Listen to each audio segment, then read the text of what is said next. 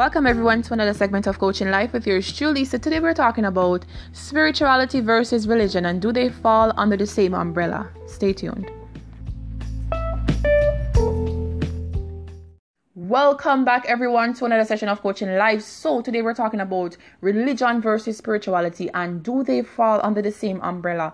I don't think that they do because when I think of religion, each religion requires a different way of doing things whether you're Muslim, you're Catholic, or you're Christian. And this is what causes so much division.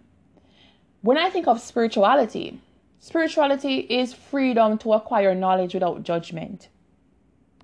This is why I cling to spirituality because spirituality has liberated me and made me come to recognize myself and how wonderful and powerful I am and that I indeed have God within me, and that each of us have God within us, and there is God around us, and there is God everywhere.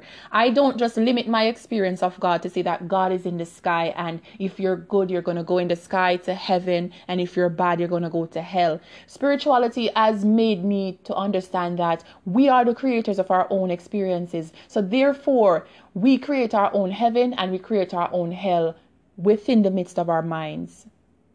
Coming from a Christian home, whenever I would talk to friends of mine who are deeply religious and in the church, and I would tell them all all these things about the law of attraction and how powerful the law of attraction is, and they the first thing that they would say, I don't want to know about it. I know my way of thinking and I'm not going to change it. And I think it's a sad way of looking at things because if we're human beings and we're living, and if you've lived to be a hundred years old, you must have knowledge and understanding of different ways of doing things. You can't have a limited idea of what things should be. That is basically you're you're you're not growing. You're not growing in knowledge. And I wanted to grow in knowledge, and that is why I went on my journey in finding myself and my spirituality. I was taught about the law of attraction through the teaching of Abraham Hicks, Neville Goddard, Joseph Murphy, Earl Nightingale, Napoleon Hill. The list goes on. But it was until I read the Seth book by Jane Roberts I really got a deeper understanding of how spiritual and important beings we are. We are physical beings having a human experience. And within this age of technology, there is a lot of information out there, and we owe it to ourselves to acquire as much information as we possibly can.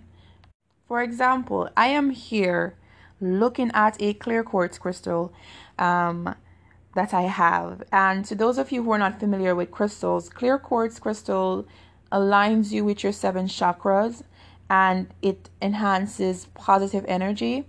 And I don't know if it's the placebo effect, but wearing this crystal and having this crystal around me, it just gives me a it just gives me some vibration that I can't even explain. But that is the level of consciousness that I'm on right now, and that is because of my spirituality. I don't limit myself, nor do I limit my knowledge, and I look at things with an open mind you know, I am not knocking anyone who is religious. It's whatever that is soothing to your soul. But I wanted more and I wanted to experience more. And by experiencing more, I'm appreciating the energy which is God and I'm able to vibrate positive vibration to people who are in need of healing and sending love and positivity in every corner of my life has become so so ritualistic as as if you want to phrase it like that. Because I get up every day and I literally speak positive things in my home positive things around me. And that is just my way of doing things each and every day. I get up I'm I have gratitude for the day. I look at the sun I appreciate the sun. I appreciate the beautiful trees and the, the energy that is flowing within me has improved drastically.